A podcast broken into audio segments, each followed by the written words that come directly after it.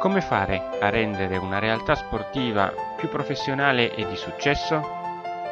Sono Andrea Annunziata e questi sono i miei consigli di sport marketing. Di solito si parla di YouTube, Twitter, Facebook quando si parla di social network, mai di WhatsApp e Telegram. Ci avevi mai pensato?